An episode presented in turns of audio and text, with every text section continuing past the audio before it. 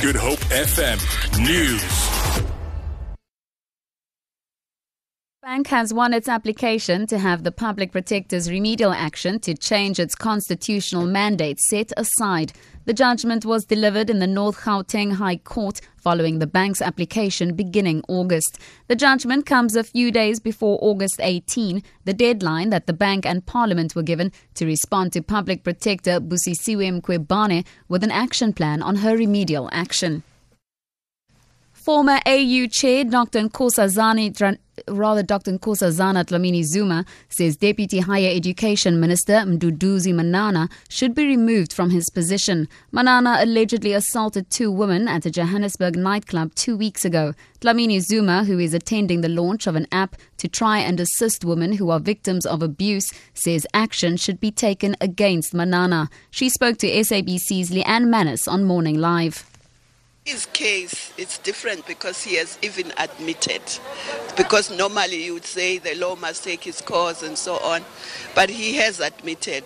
So I think um, it's fair to act on it. You remove him from the position. Yes. Yeah.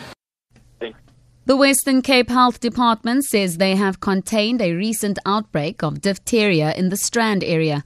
This comes after a 10 year old girl died after being infected by the highly contagious bacterial disease earlier this month. Her mother and two of her siblings have also been infected but have received treatment. The disease is spread through coughing and sneezing. Department spokesperson Mark van der Heever. In terms of managing the disease, the department has also extended a community engagement whereby we have initiated 600 vaccinations which have been given to members of the community. We are monitoring the situation.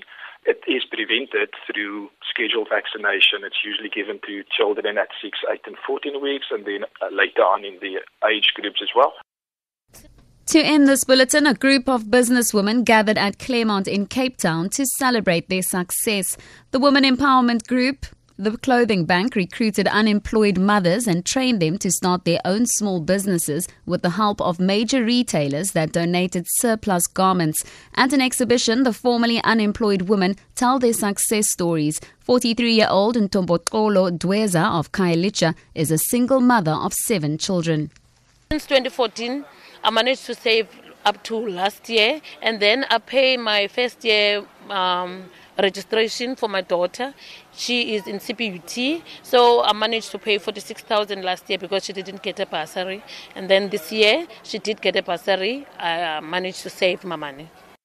For Good Hope FM News, I'm Tamara Snow.